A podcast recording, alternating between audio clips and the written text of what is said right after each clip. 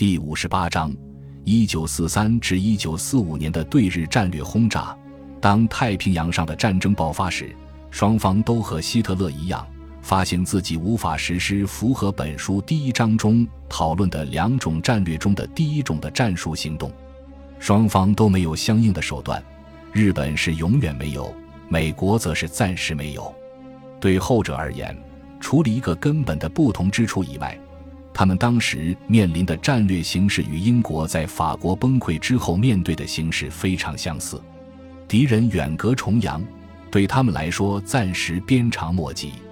因为这意味着需要花些时间来接近日本，所以美军的战略必然要从消耗型开始。但不同之处在于，德国得到了被其占领的各个国家的资源和人力加强，还有苏联的支持，因此具有强大的经济实力，可以自给自足地进行长期战争。至于日本，不论进行长期还是短期的战争。它需要的大部分原材料都在海外，而非本土，所以它的经济实力是很弱的。就德国而言，战略重心是它的陆军力量，因为在将其陆军实力耗尽之前，要削弱它的经济实力，除海上和空中封锁外，别无他法。而我们已经看到，靠封锁削弱其经济是一个令人痛苦的缓慢过程。但是日本却不一样。因为它的本土与它在经济上的作战要害地区被大海隔开，所以战略重心在它的海军和商船队上。如果他们被消灭，日本必定会崩溃，一如德国在陆军实力消耗殆尽后立即崩溃。所以，美军要解决的基本战略问题就是如何消灭他们。答案很明显：首先，取得制空权和制海权。然后摧毁日本的海上力量。如果这个结论是合理的，那么美国航空兵要解决的战术问题就是配合舰队消灭日本海军，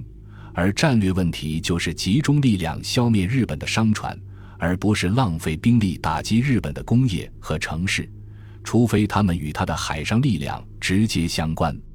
因此，美国战略航空部队的主力应该是围绕消耗战设计的。而不应该像现实中那样被当作攻城重炮。美军出色地完成了战术问题，并获得了丰厚的回报，但是在战略问题上就没有如此顺利，因为那些执掌战略轰炸大权的人在很大程度上忽视了其重心，他们满脑子都是杜黑或米切尔的思想，他们信奉大爆裂和将敌军的工厂与城市夷为平地的做法。忽略了，只要是前者失去原材料，后者失去供养居民的粮食，那么日本的工厂就会停止运转，平民就会士气低落。于是，在欧洲犯下的大错又在太平洋重蹈覆辙，大大损害了作为战争目的的和平果实。美国战略轰炸调查也支持了这个结论。他指出，日本的经济潜力大约是美国的百分之十。而它的可耕地面积不超过美国的百分之三，但它却必须供养超过美国半数的人口，而且面对攻击其船舶的战术，它是极度脆弱的，它只能维持短期的战争或责任有限的战争，即使美国的实力只有实际的一半，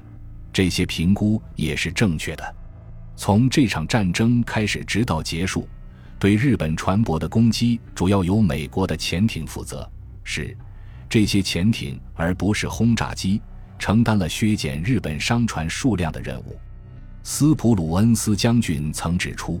美国潜艇在击败日本的过程中居功至伟。从下面的数字就可以看出这一评价恰如其分。在战争开始时，日本有六百万吨总排水量超过五百吨的商船；在战争期间，日本又建造和缴获了四百一十万吨，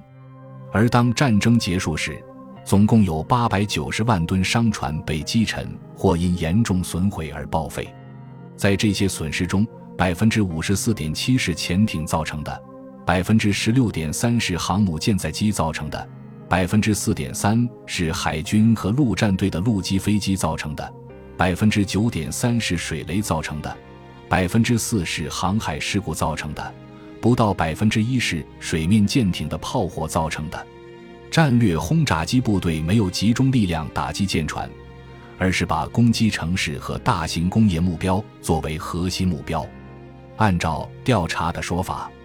同盟国飞机在太平洋战争中投下的炸弹总重量是六十五万六千四百吨，其中有十六万零八百吨投在日本本土诸岛，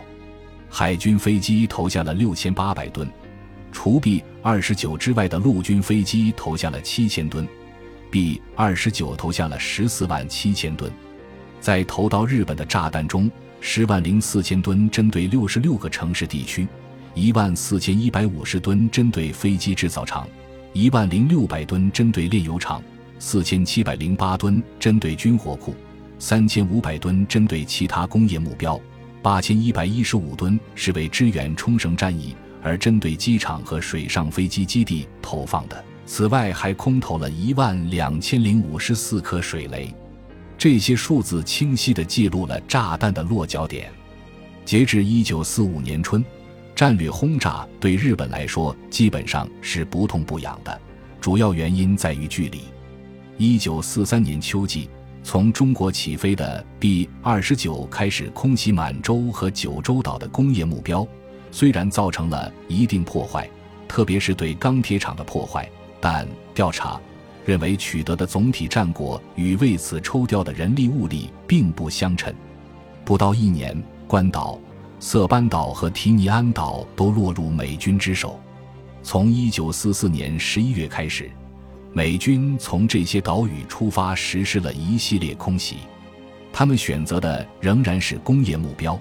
但由于距离还是很远，虽然造成了相当多的破坏，但没有任何决定性意义。接着，在一九四五年春天，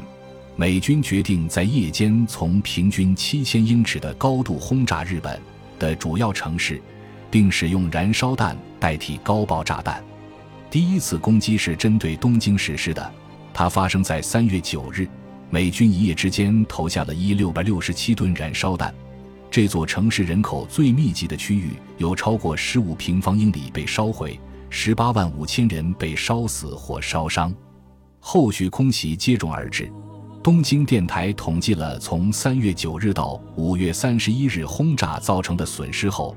在六月九日报道说，在东京有七十六万七千户民宅被毁，三百一十万人因此无家可归；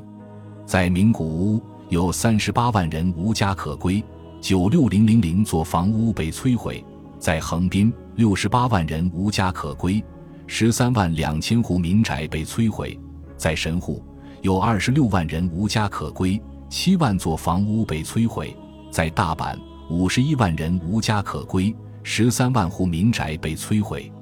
合计所有燃烧弹攻击，阿诺德将军写道，共有超过十万吨炸弹在一万五千多架次的出击中被投到六十六座日本城市，在能够进行照相侦察的六十座城市中。近一百六十九平方英里城区被摧毁或破坏，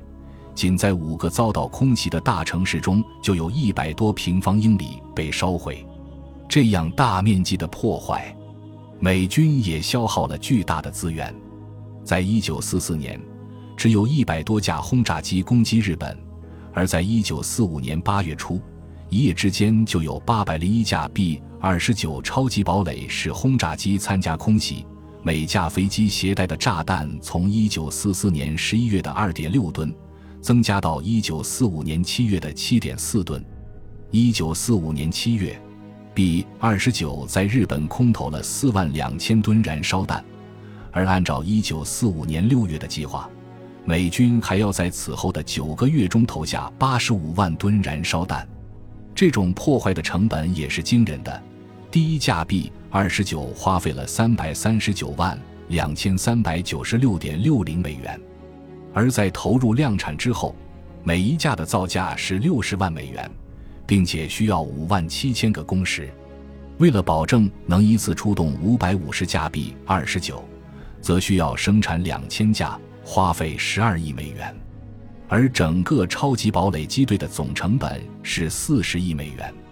取得的战果与这些人力物力相称吗？这么多资源不能用在更有效益的地方吗？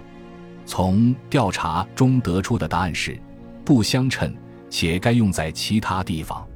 下面列举证据：虽然遭到轰炸的六十六座城市有百分之四十的建成区被摧毁，但是遭到高爆炸弹针对性轰炸的工厂数量有限，而且铁路系统一直没有受到严重攻击，在日本投降时仍然保持着相当良好的运转状态，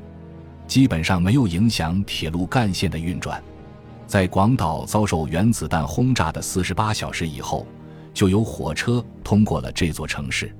但是，局部交通设施遭受的破坏严重扰乱了城市内部和城市之间的物资流动，从而影响了生产、修复和疏散行动。此外，日本百分之九十七的枪炮、炮弹、炸药和其他军用物资储备被存放在分散的或地下的仓库中。得到了充分保护，很难被空气摧毁。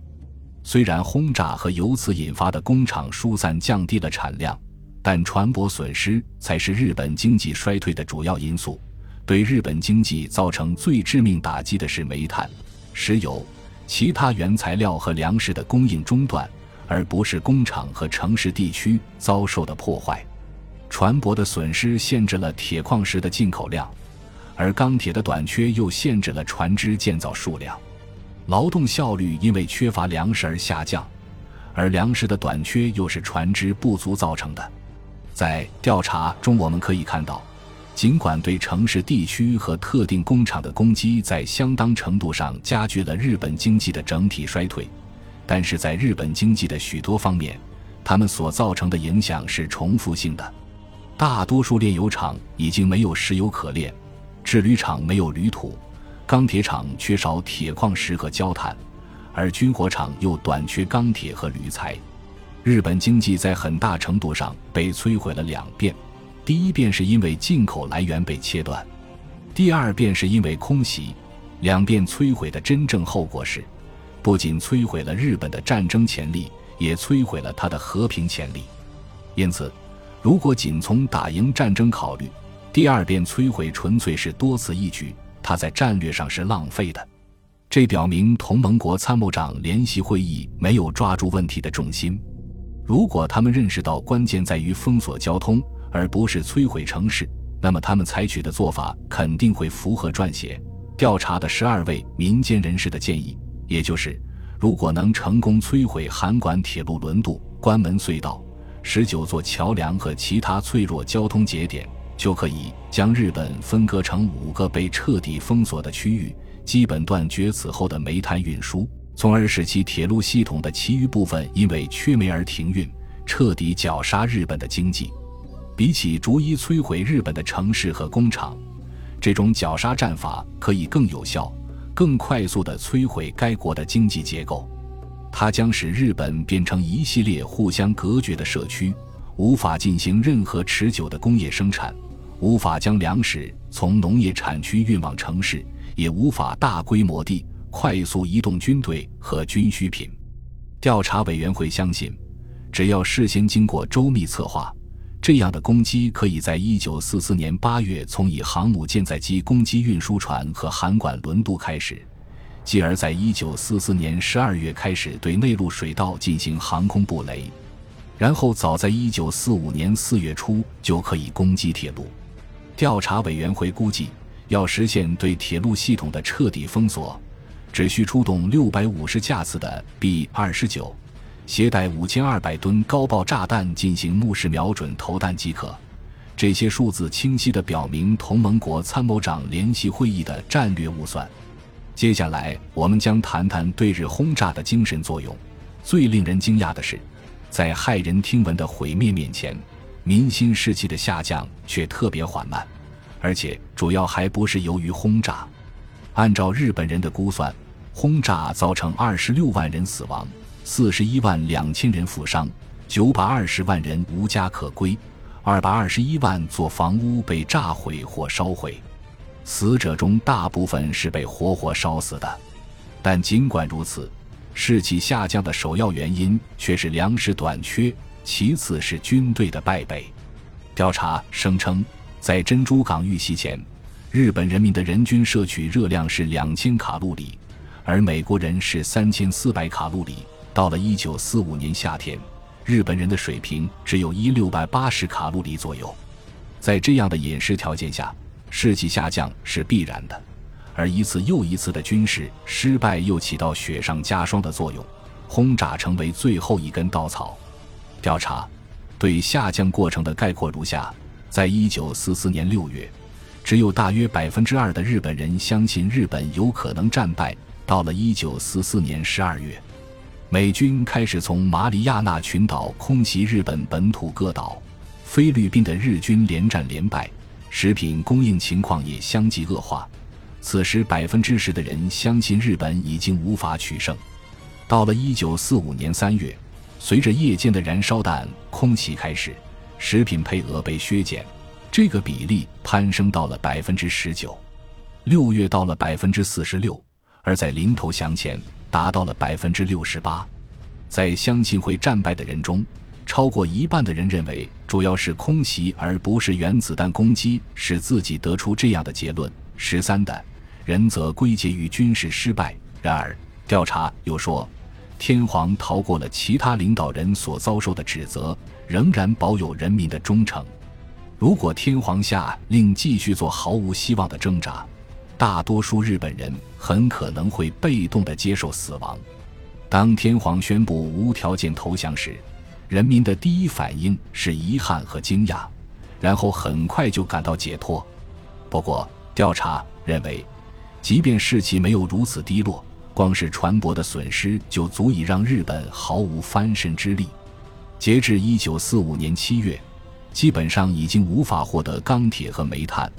而石油进口从一九四三年八月开始下降，到一九四五年四月彻底消失。调查委员会认为，截至一九四五年八月，即使没有对日本城市和工业的直接空袭，光是断绝海外进口。就足以使日本的军工产量比一九四四年的最高水平下降百分之四十至百分之五十。因此，如果将战略轰炸的重点放在摧毁日本的商船队和铁路上，而不是攻击工业设施和城市，那么到一九四五年八月为止，日本很可能已经无法继续抵抗。感谢您的收听，本集已经播讲完毕。喜欢请订阅专辑，关注主播主页，更多精彩内容等着你。